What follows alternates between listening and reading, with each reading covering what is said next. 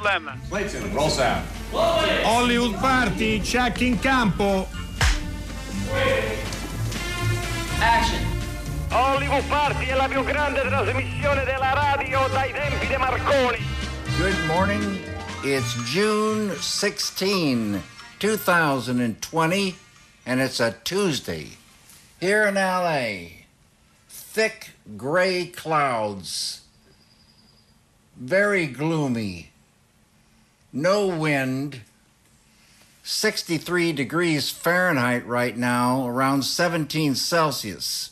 All this should burn off by around 10, and we should have golden sunshine and the highs around 75 degrees, 24 Celsius. Have a great day, everyone. Buonasera, oggi è il 16 giugno 2020, eh, qui a Roma il cielo è sereno con qualche nuvola passeggera. Io però non sono David Lynch, ma sono Dario Zunta e questo non è il teatro surreale di quel grande maestro del cinema, ma è la radio surreale di Hollywood Party. Caro Alberto Crespi, cos'è che abbiamo sentito che ci delizia ogni Car- giorno? Caro Dario, come, come stai prima di tutto? Tutto a posto? Molto bene. Allora, magari qualcuno non lo sa, eh, David Lynch ha un canale YouTube, è gratis, eh? basta cercarselo, si chiama il David Lynch Theater, il teatro di David Lynch. Uno clicca mi piace e poi riceve tutte le notifiche. Ogni giorno verso le 8 di mattina di Los Angeles, quindi verso le 5 del pomeriggio in Italia, David Lynch fa, posta un breve filmato in una specie di garage officina dove ha de, de, delle morse, degli attrezzi, chissà che cosa combina lì poi durante il giorno, in cui dà la situazione del tempo meteorologico a Los Angeles. Infatti quello che avete appena sentito era che a Los Angeles eh, un paio d'ore fa c'erano, era nuvoloso e c'erano 17 gradi, ma diceva nella, nella, giornata dovrebbe liberarsi, dovrebbe diventare sereno e dovremmo arrivare a 24 gradi. C'è un, bel, c'è un clima primaverile a Los Angeles, 24 gradi sono sopportabili. E Perfetto, poi conclude direi. sempre buona giornata a tutti. è una cosa meravigliosa. David Lynch è veramente un, un pazzo di geniale e il suo canale YouTube è pieno di cose buffe, tra cui appunto queste, il weather report lo chiama lui, le, appunto, le condizioni del tempo ogni mattina. È, è, la lettura del tempo secondo David Lynch. Ci sono, oltre alla cosa divertente, c'è appunto la possibilità di vedere un pezzo del mondo di David Lynch, questo suo sì. studio garage, questa specie di citofono che ha alle sue spalle. Poi c'è una coreografia e c'è una, un rituale che si ripete sempre uguale, la stessa camicia, la stessa grande sì. tazza di tè o caffè fumante. Sì, fumante, ehm, vero, sì. Esatto. E poi ogni tanto, Alberto, ci sono in questa ritualità molto precisa, ci sono delle varianti e sono significative. Sì. No? Eh, sì. A volte come ci, mi raccontavi tu, perché io non ho visto racconta un sogno, a volte eh, scrivo, ci, appaiono dei cartelli scritti da lui, come nel caso eh, de, del, dell'omicidio di Floyd eh, sui Black eh, Matters, Black Lives Matter e il sostegno insomma agli afroamericani. Sì, sì. Quindi no, ecco, comunque ecco, è un... Sì. Siccome queste cose restano tutte in memoria, eh, se andate a cercare quella del 6 giugno, che era l'anniversario del, dello sbarco in Normandia, ecco, quel giorno lui ha raccontato un suo sogno in cui diceva che ha sognato di fare anche lui lo sbarco in Normandia e affrontava i nazisti, insomma, delle robe assurde, magari inventate, però era molto molto divertente.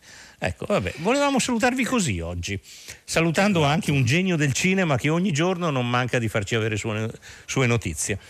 E questa, e, co- e questa, è la grande novità dei social. Ecco, diciamo che questo è un aspetto non brutto, anzi divertente, positivo dei social, dei social network. Eh, che ci mettono in contatto con questi personaggi, poi spesso invece ci propongono cose che preferiremmo non vedere, ma vabbè. Questo è vero un contatto senza filtri eh, e come appunto entrare dentro le case. Noi abbiamo fatto ascoltare qualche settimana fa anche una specie di lezione saluto di Martin Scorsese, bellissimo, breve, ma era bello perché siamo entrati dentro lo studio di Martin Scorsese sì. che vi assicuro. Ma avete fatto anche una puntata una su quell'Instagram di Godard, no?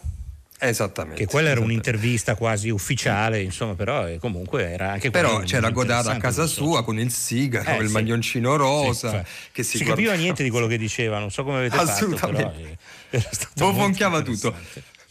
Allora, le notizie oggi è soltanto una, ci fa molto piacere darla però, perché il, il film che ha vinto eh, il Biography Festival, che si è concluso da poco, eh, è un film eh, italiano, e ovviamente siamo nella sezione italiana comunque, il cui titolo è La nostra strada, eh, regista Di Donni e ha a che fare eh, con la scuola. Eh, e quindi un film che eh, si segnala che ha vinto una- la Kermesse italiana del Biography Festival che ha visto anche lì Alberto questa è una soluzione che ormai tanti festival stanno adottando ma devo dire felice perché permette a tutti quelli che non potevano andare a Bologna non- per vari motivi di vedere la selezione gratuitamente in questo caso tra l'altro attraverso la piattaforma di My Movies questa è la notizia è buona. Poi c'è una notizia meno buona, eh, Alberto, perché ci ha lasciato un grande filosofo, un grande personaggio. Sì, un grande intellettuale, parliamo di Giulio, di Giulio Giorello, la notizia è arrivata ieri sera, dopo, io almeno l'ho vista dopo che noi eravamo andati in onda. Eh, Giulio Giorello, eh, beh, lo sapete tutti, era un filosofo della scienza, era un docente della- dell'Università a Milano.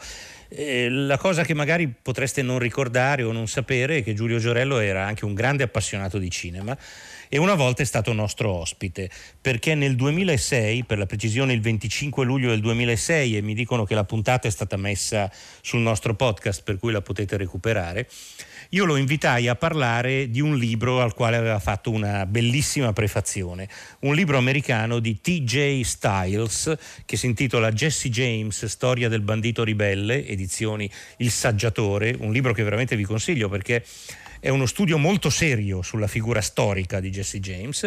Lui aveva fatto questa prefazione ricca di riferimenti cinematografici, per cui io l'avevo invitato in trasmissione a parlare del, del western, che era la sua passione. Lui era- mh, adorava John Ford e siccome nel caso di Jesse James si parlava appunto della guerra civile, di- degli sbandati dopo la guerra civile, eccetera, eccetera, avevamo un po' analizzato l'inizio di Sentieri Selvaggi in cui da alcuni particolari si capisce che il personaggio di John Wayne, Ethan Edwards, è un reduce della guerra civile, un reduce del sud che probabilmente ha fatto il bandito dopo la guerra, eccetera, eccetera. E abbiamo estratto un minuto di Giulio Giorello che appunto analizza questa scena di Sentieri Selvaggi e ci fa piacere condividere questo piccolo ricordo con voi, il ricordo di un grande filosofo, di un grande intellettuale che era anche una persona disponibile e simpaticissima. Giulio Giorello a Hollywood Party. questo tipo di idea per cui rapinare l'oro dei nobbisti o nelle banche o dai treni come questo sarà lo, lo- lo scatto innovativo di Jesse James no, e, e- e dei suoi e questa idea è un'idea che accomunava non pochi degli sconfitti eh, della guerra civile anche se è vero che i sudisti non riuscirono mai a mettere insieme un vero e proprio movimento di controguerriglia, finendo invece nel banditismo. Un'altra possibilità è che Itan abbia guadagnato quei soldi appunto come mercenario da qualche, da presso qualcuna delle fazioni che si disputavano il Messico in, in quell'epoca e questo è un tema che come eh, lei sa meglio di me è stato ripreso meravigliosamente anche in un bel film di Aldrich che si chiama Vera Cruz, no? Certo. Ecco, e quindi comunque sono dollari nuovi e questo lascia, fa, fa pensare, ecco, fa pensare.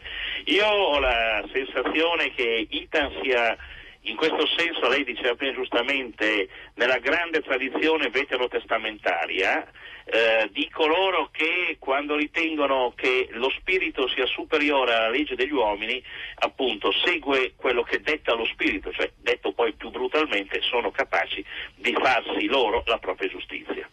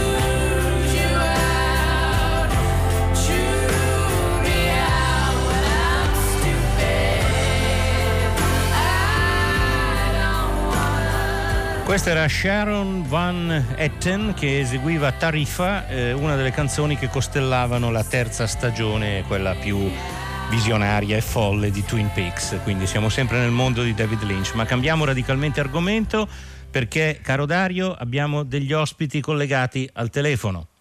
Dico Ti bene? presento subito, non prima di aver letto due, velocemente due messaggi, due sms che i nostri ascoltatori ci mandano al 335 56 34 296, vi prego di continuare a farlo. Enrica ci scrive a Milano caldo e minaccia temporale, questo per essere in linea con il weather report Lynch. di Lynch. Eh, Nadia ci scrive David Lynch è un folle fantastico e Giulia ti ringrazia con gran, eh, ringrazia Alberto Crespi per la monografica del cinema alla radio dedicata a John Ford che si è andata in onda domenica scorsa eh, e che potete scaricare Grazie, dal grazie. nostro podcast eh, e quindi vi invito eh, a farlo. E Eh, accostateci presento la puntata con, con Giulio Giorello che anche lì si parla Sì. di John Ford e potrebbe essere curioso metterle insieme. Prego, ospiti. Gli ospiti sono Marina Sciarelli, buonasera e benvenuta a Hollywood Party. Buonasera.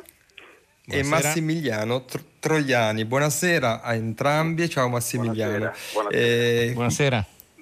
Marina Sciarelli, costumista, eh, Massimiliano Troiani, regista, eh, sono qui per parlarci di un progetto eh, molto bello che ha a che fare con un, un un personaggio meraviglioso, un artista, una costumista, una scenografa, il cui nome è Giulia Maffai e sappiamo che siete nella stessa casa e la signora Maffai è da, in qualche stanza che ci ascolta. Adesso noi la ascolteremo sia live più tardi, eh, ma soprattutto attraverso eh, delle clip audio, attraverso, mi viene da dire, un, eh, uno scambio epistolare all'epoca, eh, dei- così, alla nostra epoca e soprattutto ai tempi del Covid, che eh, Giulia eh, Maffai ha tenuto, eh, ha scambiato con Marina Sciarelli. Eh, vorrei che Marina Sciarelli ci presentasse questo scambio epistolare, l'ho voluto chiamare così, ma non è uno scambio, sono delle comunicazioni, delle- dei racconti, ecco, è una memoria che si rinnova e si fa viva, la memoria della- dell'arte e del mestiere di Giulia Maffai. Eh, ieri abbiamo ascoltato una clip dedicata a sordi, straordinaria, meravigliosa, e oggi ne sentiremo delle altre. Allora, Marina Sciarelli, come è nato questo progetto e come si sta componendo? Cosa avete realizzato? Allora, intanto un piccolo racconto. Il mio incontro con Giulia Mafai avvenuto nel Certo. 1978 e non si è mai interrotto. Praticamente abbiamo collaborato, lavorato, chiacchierato insieme ininterrottamente. Ehm, questo incontro è avvenuto, io ero una ragazzetta che faceva tutto, gli piaceva fare eh, teatro, andavo al cinema continuamente, facevo matematica eh, all'università.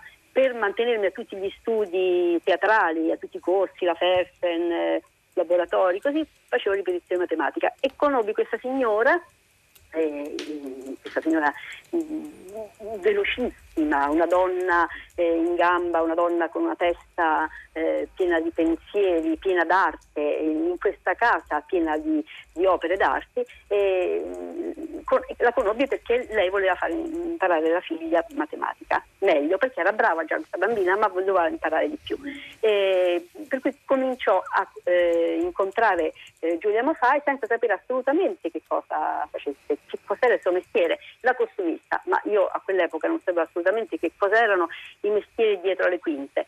Per cui frequentavo quella casa eh, senza immaginarmi eh, che cosa mi sarebbe aspettato. Un giorno mi ferma e mi chiede: Ma tu chi sei? Che cosa fai nella vita? E io dico: Sto lavorando con una compagnia teatrale che si chiamava La Grande Opera e sto facendo uno spettacolo. Se vuole venire a vederlo, è il Calevala, un'opera filmica. Giulia venne a vederci e mi disse: eh, Da domani tu lavori con me. Praticamente lei era stata invitata da Scaparro, Maurizio Scaparro al Carnevale di Venezia e mi porta con lei. Immaginate eh, una ragazzetta di di 20 anni buttata nel mondo de- degli artisti perché c'era Nureyev, c'era Lindsay Kemp, eh, lavorammo con Luigi Serafini, un disegnatore molto in voga in quel periodo e io sono impazzita chiaramente dalla gioia e dalla bellezza e lei decise da quel giorno che io diventavo la sua assistente e avrei lavorato sempre con lei. Oh, abbiamo lavorato, abbiamo fatto tantissime cose insieme e non abbiamo mai smesso. E questo è il secondo racconto in questo momento di silenzio, di chiusura, eh, di confinamento, eh, noi ci siamo sentiti tutti i giorni. Io sto insegnando in una scuola di cinema, eh, la Roma Film Academy, vicino città, e, mm, e lei mi ha detto voglio farti dei piccoli racconti per i tuoi allievi. Per cui lei comincia a mandarmi dei WhatsApp. Vi devo dire che questa è una cosa meravigliosa, Giulia non sapeva usare WhatsApp, la sua tata, la meravigliosa Mina, gli insegna a usarlo. E, e lei mi manda ogni giorno 2, 3, 4, 5, io ce ne ho 50 racconti meravigliosi, eh, delicatissimi Eh. della sua vita nel cinema. E questo è il corpus, diciamo, di questo. È vero che eh, le persone non abituate ad utilizzare appunto certi mh, eh, tipo WhatsApp, insomma, poi quando lo scoprono è veramente poi diventa uno tsunami. Ma questo ha costituito il corpus di, di questo- di questi racconti che vi vogliamo però subito far sentire, no, Alberto? Sei d'accordo? Eh, e vi proporrei perché veramente eh, Giulia Mafai ci, ci fa capire da dentro, dal di dentro il lavoro di una costumista, il racconto di Sofia Loren ai tempi della riffa. Ascoltiamo. Molto diverso invece il rapporto con Sofia Loren, donna meravigliosa di una bellezza che non vi devo nemmeno descrivere e collaboratrice straordinaria. Lei eh, capiva con intelligenza e approfondiva con intelligenza il suo corpo, sapendolo, direi, utilizzare come il palcoscenico del suo personaggio. Quando eh, lavorai con lei per il costume della riffa, un, un episodio di un film eh, che fece Vittorio Di Sica, lavorammo io e la sarta che gli, aveva che gli stava realizzando questo abito, che si chiamava Silvana ed era la sorella di Gabriele Maier, una delle più belle e importanti sartorie di teatro romane, una sartoria straordinaria, andammo a casa eh, sua, aveva preso per poter girare questo film, aveva preso a Lugo di Romagna una piccola villetta. Per farvela breve, io ero arrivata con molti campioni di tessuti. Lei mi disse: No, no, Giulia, aspetta, io forse ho quello che ci serve. Andò al piano di sopra e scovando in un cassone, in una specie di baule pieno di roba, pieno di abiti, pieno di stoffe, un tessuto di raso rosso meraviglioso che aveva comprato in Spagna quando girava il film con Gary Grant un tessuto di raso morbidissimo e lucidissimo, di una, come dire, senza insulto, di una volgarità e di una eh, prepotenza che già il tessuto faceva al personaggio. Lei eh, doveva indossare un abito che in realtà era quasi una seconda pelle. Allora io per qualche giorno assieme a Silvana vissi con lei in questa casa. La mattina provavamo, lei diceva stringiamo qui, allarghiamo qui, dopo tre ore Silvana alla macchina da cucire faceva le modifiche, si alzava, riprovavamo, no, no, no, qui più stretto, qui più largo. Questo per tre giorni, ogni giorno, ogni centimetro. Questo per dirvi eh, come la costruzione di un costume alle volte può, eh, diciamo, anche costare un tempo fatto di minuti e fatto soprattutto di piccole cose. Però alla fine, se voi avete occasione di vedere il film, vedrete che Sofia con questo abito sosso è veramente l'esplosione, ma l'esplosione della vita, l'esplosione della bellezza, l'espressione direi della forza, non della volgarità femminile, ma della forza della donna. È bellissima Sofia con questo abito. Dal titolo stesso del film potete capire lo stile e il contenuto dello sketch che io sto eseguendo qui a Lugo di Romagna, Boccaccio 1970, con Sofia e con attori non professionisti tutti i paratori, gli uomini del mercato qui di Lugo. È una storiella abbastanza graziosa e tratta dal vero perché ultimamente c'è stato il caso di una donna che è stata arrestata perché ogni sabato faceva la riffa, ossia vendeva se stessa al primo estratto della ruota di Trieste. Nel nostro caso Sofia è napoletana, quindi sulla ruota di Napoli, il primo estratto di quella settimana vince Sofia, questa impiegata del bersaglio. Il vincitore che è un povero campanaro, invece Sofia si innamora di uno, di un paratore giovane e allora tutto finisce bene. E questa era la voce di Vittorio De Sica che in un vecchio filmato del Luce raccontava proprio da un altro punto di vista la stessa storia, ma io vorrei sottolineare che De Sica dice sto eseguendo uno sketch. Pensa oggi, un, un, regista di oggi che girasse una cosa con Sofia Loren come, ecco, invece De Sica eseguiva gli sketch, ecco, quando uno è un grande. Dario, a te la parola. Sì, Massimiliano Troiani, che cosa ci facciamo raccontare? Esatto, volevo coinvolgere Massimiliano Troiani perché tutto questo che vi abbiamo raccontato, che avete sentito, è un buon materiale, un ottimo materiale, un eccellente materiale per diventare un film, probabilmente un documentario. Allora vorrei chiedere a Massimiliano Troiani che cosa state facendo per far sì che questo accada. Eh, il lavoro è molto più complicato di quanto si possa pensare perché ovviamente hai i racconti di Giulia che sono un rubinetto aperto di memoria straordinario, memoria di un cinema che come avete appena sentito eh, non c'è più, non si fa più il cinema in quel modo. Nei racconti, anzi Giulia c'è anche un incontro con mio padre, che come sapete è stato uno dei direttori della fotografia di Wells nell'hotel e mi ricordo questo incontro fra queste due persone, mio padre e Giulia, che si raccontavano il cinema, mio padre faceva vedere i, i fotogrammi dell'hotel, Giulia gli, faceva, gli, parlava dei bozzetti. Ecco, credo che questa sia una bella eh, memoria di un cinema che il digitale ha spostato su un altro versante, ma che i costumi tutto sommato poi non ne sono rimasti illesi perché il lavoro del costumista il digitale lo tocca poco cioè, i, costumi, i costumi si fanno ancora con, con, le forbici e con la taglia e cucire, insomma. Eh, Giulia ovviamente si inserisce in questa grande tradizione dei costumisti italiani, però quello che io ho voluto tirare fuori è anche cosa lei aveva alle spalle. cosa aveva alle spalle? Lei aveva alle spalle due giganti, i suoi genitori, Mario Maffai, certo. che è stato uno dei più grandi pittori del Novecento italiano, e Antonietta Raphael eh, sua madre che stata una grandissima pittrice, soprattutto una eh, scultrice mm, di opere in bronzo.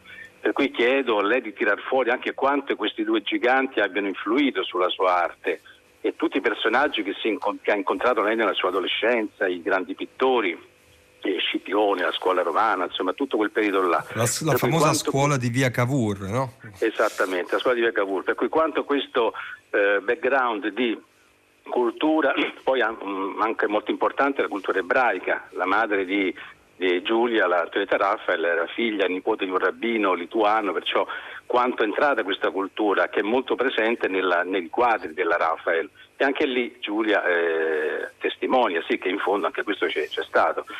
Insomma siamo saltati su questo treno, io sono saltato su questo treno in corsa perché Marina mi ha detto che ci stava già lavorando, eh, Mm, però poi ci siamo trovati col problema del repertorio, perché chiaramente quando parliamo della Ciociara con Socialone, parliamo del giudizio universale di sordi, è bello vedere anche queste cose. E lì ci vuole il repertorio che, che come ben sapete costa, costa assai, assai.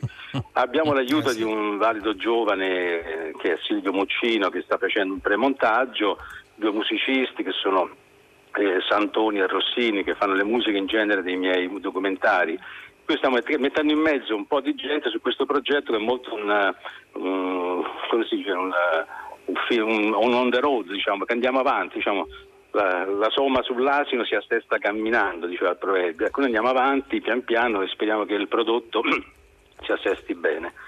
E, ehm, ecco, perciò insomma, mh, il lavoro sta per tirare fuori appunto dai racconti straordinari di Giulia che come ad esempio racconta molto bene, molto dettagliatamente quello che è stata un'epoca, eh, tirare fuori quello che è stato un modo di fare cinema eh, che l'Italia ha prodotto, queste tradizioni costumisti, non c'è bisogno che dico qua a Hollywood Park che sono stati i grandi costumisti italiani. E dunque eh, tirare fuori questo, però tutto il suo vissuto che è stato molto importante, appunto, questa, questa cultura romana, questa, quest'arte, il cinema a Roma, Cinecittà, De Laurentiis, tutto quel mondo che oggi appunto è una favola, è tutto talmente cambiato che quando era giovane si racconta questa cosa è, è una favola, è un mito. Adesso te la passo Giulia, scusa perché siamo tutti nella stessa stanza. Eh, visto che è stato evocato De Laurentiis prima di chiamare in causa Giulia Maffai in prima persona, sentiamo di nuovo la voce di Giulia che racconta eh, Il processo di Verona di Carlo Lizzani, un film, uno dei film più, più belli sulla fine del fascismo e uno dei film più belli di Carlo Lizzani. Se non vi ho stancato, continuo sui miei ricordi di Ladino De Laurenti. Stavo facendo un film molto bello, molto importante, con un regista che conoscevo fin da bambina, una grande persona che era stato anche partigiano durante la resistenza, Carlo Lizzani. E era il processo di Verona, processo di Verona. E mentre stavo in sartoria sentii dall'interfonico la signora Mafai è desiderata dal dottor De Laurentiis. La signora Mafai è desiderata dal dottor De Vi pensate voi il coccolone che mi prese? Ero terrorizzata. Accappai di corsa la mia cartella, le mie cose e corsi nell'ufficio di Dino tremando, non vi dico come.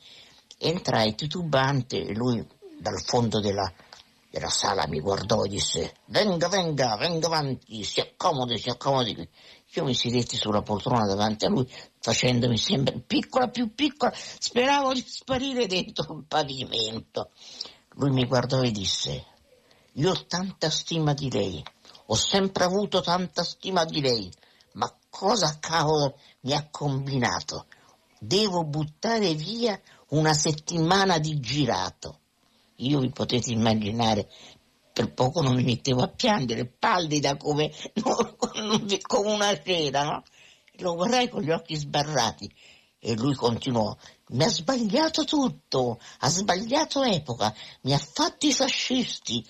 Nel 1943 me li ha vestiti come quelli del 20, ma è possibile un errore del genere? Devo buttare via una settimana di girato. A quel punto, piano piano, mi tirai su, tirai su la mia testina da tartaruga, presi le fotografie e tutto il materiale di documentazione che avevo nella cartella, lo tirai fuori e lo misi timidamente sul tavolo e dissi con la voce tremante, dottor De Laurenti, mi scusi, questa è la mia documentazione. Come lei vede, i fascisti del 43 si sono rifatti, anche esteticamente, con le divise molto arrangiate, a quelli che avevano fatto la marcia su Roma. Avevano risumato i berretti con le frange, i pantaloni alla zuava, eh, le camicie nere mh, malmeste, mh, avevano, ri- avevano voluto ricreare quel clima del 1922 avevo una documentazione straordinaria che aveva fatto, mi sembra si chiamasse Baghino, un ottimo giornalista amico, voi pensate, braccio destro di Almirante, quindi avevo una documentazione veramente esclusiva, straordinaria, veramente unica direi. Lui guardò le fotografie, si accigliò, ne guardò due o tre che aveva sparso sul tavolo con aria Va bene, va bene, allora può andare, può andare. Io come un gattino intemorito, senza nemmeno voltarmi le spalle, sembravo, ve lo ricordate Fantozzi? Ecco, un Fantozzi, un Fantozzi donna. Beh, non possiamo immaginarci la signora Maffai un Fantozzi donna, però questo racconto è straordinario. E l'abbiamo al telefono. Buonasera signora Maffai, benvenuta a Hollywood Buonasera. Party. Buonasera a voi. Buonasera Giulia. Buonasera, Buonasera, grazie intanto per questi meravigliosi racconti, eh, queste brevi lezioni, queste, queste narrazioni, per averci restituito nel- dal, dal di dentro e anche nel dettaglio il lavoro, il grandissimo lavoro che c'è per fare un film. Io penso, signora, mh, abbiamo pochi minuti, ma vorremmo sentire la sua voce che, che questo sia, questo trasferire il valore del, vostro, del suo lavoro sia un- molto bello, no? molto importante, entrare de- nelle pieghe eh, di un vestito. Ma mm, più che le pieghe di un vestito direi di entrare nelle pieghe di un personaggio. Ecco, creare un personaggio eh, per un costumista è, è importante, è basilare, eh, basta un dettaglio perché il personaggio crolli oppure basta un dettaglio perché il personaggio prenda vita, prenda colore, prenda autenticità. Ecco, io vengo dalla vecchia scuola del neorealismo italiano, quindi si può immaginare la parola verità è stata mh, la parola chiave di tutto il nostro lavoro ed è, se mi permette, è anche la chiave che ha permesso all'estero di amare e di stimare e di considerare apertamente il cinema italiano. Io direi che i costumisti italiani, non io per carità, ma quelli molto più grandi di me, eh, come Darino Donati, come Pierino Tosi, hanno insegnato a- ai costumisti di tutto il mondo il valore e il senso di un costume. Io questo lo, lo dico con orgoglio, non voglio fare la nazionalista di due soldi, però se lei pensa ai film americani eh, dove non so, veniva una tempesta, un temporale, un naufragio addirittura e veniva la prima attrice pettinata perfettamente con le sue ondine, con la sua boccuccia di rosa, con il rossetto È vero. eh, eh, e noi no. Noi, noi Eh, sì. eh, direi la sartoria italiana è stata la prima a mettere quando era necessario i stracci, quando era necessario le pellicce di bisone, ossia la, la verità. Ecco il neonarismo italiano che- da cui è nato anche il costume italiano. Io vorrei salutare con grande affetto Giulia Mafai, chissà se si ricorda che nel 2009 ho ritrovato l'articolo, tra l'altro, l'avevo intervistata sulla sua esperienza nel teatro di massa insieme a Marcello Sartarelli. Mamma mia, non conto- me lo dica. Le mondine, Eh, no, abbiamo ci so- inventato le mondine, il coro Eh, delle infatti. mondine. Certo, certo. Che poi l'aveva portata appunto a conoscere Lizzani, Montaldo, perché nasce Certo. proprio da uno spettacolo del teatro di massa, l'esperienza di Lizzani con Montaldo e di Acton Banditi. Io ho Quindi, lavorato poi Giulia, sia con Lizzani che con Giuliano Sì, sì. Montaldo. È una grande gioia sentirti ancora in splendida forma e ti mando un grande, un grande bacione, veramente. E io ti ringrazio per la tua grande ospitalità e della tua gentilezza e dei tuoi ricordi. È stato veramente Va un bene? piacere. È veramente un piacere. Grazie. Un E la abbraccio leggendo... A risentirci. Perché A se nasce questo presto. film bisogna, bisogna, bisognerà Eh, certo. Quando vuoi, approfitta di me se sono necessaria per il tuo lavoro. Va bene? Grazie mille, Grazie. grazie, mille a Giulia Grazie. Maffai Di e naturalmente anche, anche a Marina, Marina, Sciarelli, Sciarelli e Massimiliano Massimiliano Troiani. Esatto.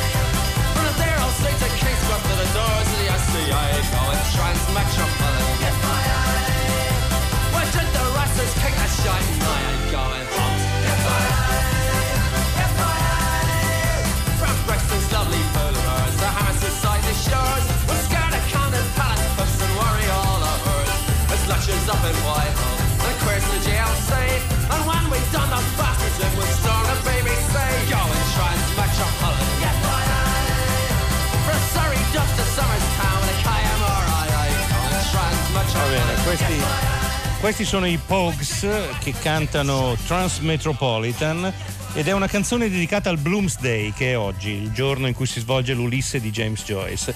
Per questo è una canzone che allude a James Joyce anche con l'acronico eh, che ha appena citato Shane McGowan nel canto KMRIA. Sai cosa vuol dire KMRIA, Dario?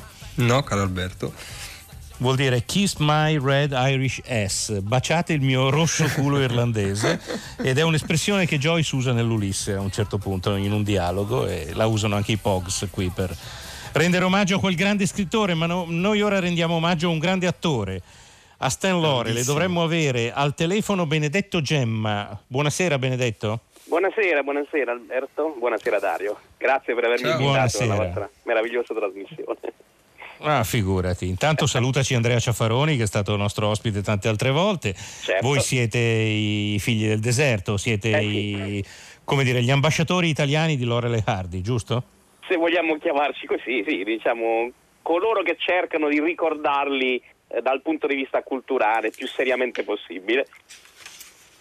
E sta uscendo per Sagoma Editore, che aveva già pubblicato un precedente libro dello stesso autore, un libro di John McCabe. John McCabe è... Benedetto, spiega tu chi è John McCabe. Allora, John McCabe è il biografo ufficiale di Stanlio e Olio. Ha conosciuto Lorele Hardy nel 1953 durante uno di quegli spettacoli teatrali che in qualche modo hanno rievocato con il film Stan e Ollie che è uscito nel 2018 di John Byrd.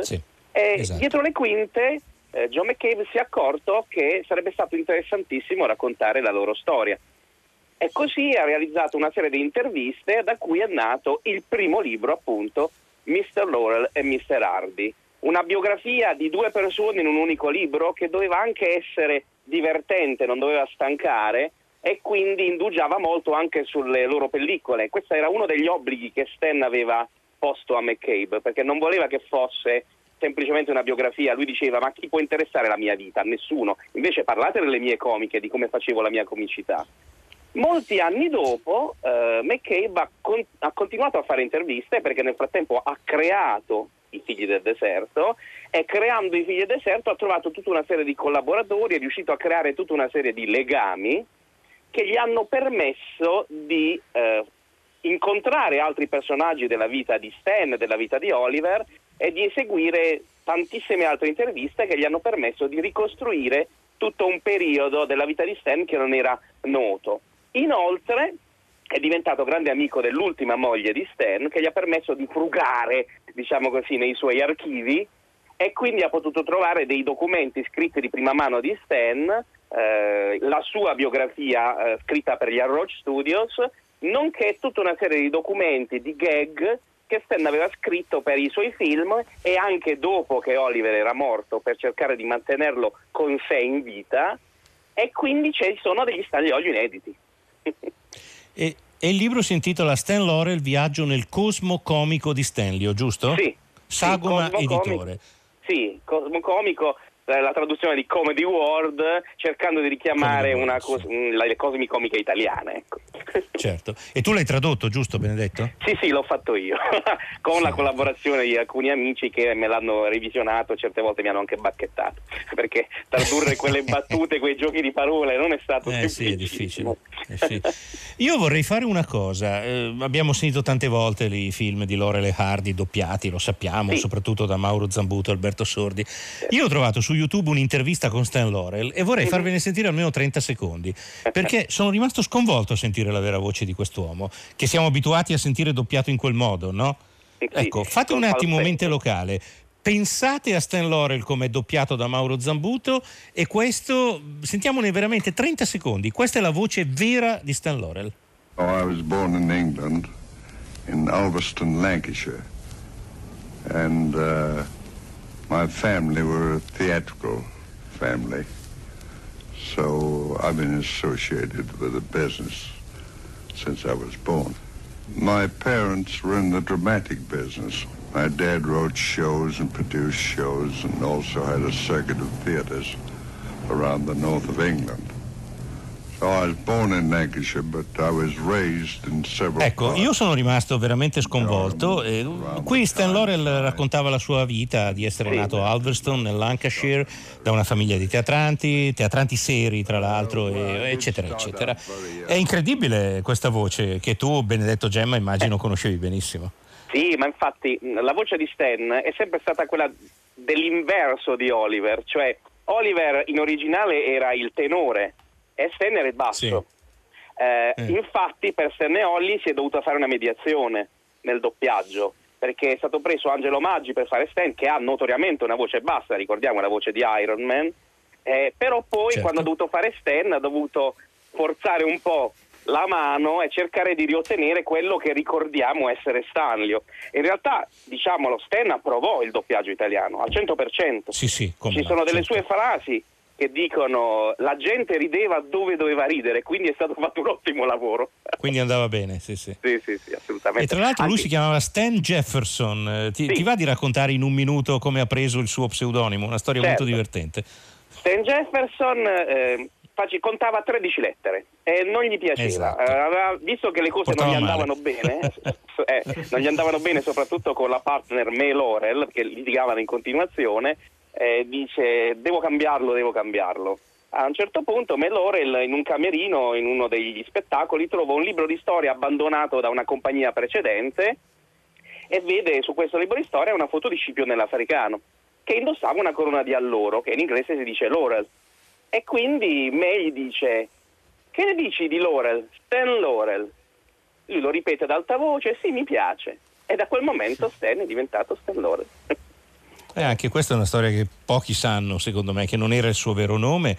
Ricordiamo che era inglese, l'abbiamo detto, che era un grande amico di Charlie Chaplin, con cui aveva lavorato nella compagnia di Fred Carno agli Aveva inizi. fatto proprio il, il libro, sostituto. Sì. Il suo, sì, era il suo stand-by in certi Mhm. spettacoli. E, e questo film è veramente una ricognizione in tutto quello Stan Laurel che esiste per anni prima di incontrare Oliver Hardy e di creare la coppia. Eh, ovvero un grande attore di teatro, di vaudeville e anche una- un, un attore di cinema perché per alcuni anni Stan Laurel fa delle comiche bellissime da solo prima di essere messo in coppia con Oliver Hardy da Al Roach. Un libro abbastanza imperdibile ringraziamo Benedetto di, avercene, di avercelo raccontato. Grazie voi. Grazie. Fo- in Grazie. gamba con i figli del deserto, tenete duro. Sempre, che è un'associazione che c'è in tutto il mondo e quindi c'è una filiale italiana, ci si può anche iscrivere, credo, eh, se volete. Certo, certo, ci trovate su Facebook, Figli del Deserto, noi siamo le colonne. Ecco, mescolando due capolavori, due titoli di due capolavori. Allora Dario, Alberto, tanti messaggi. E la sigla, un messaggio dice ascoltarvi è una carezza per l'anima. Eh, l'ho letto. Eh, grazie.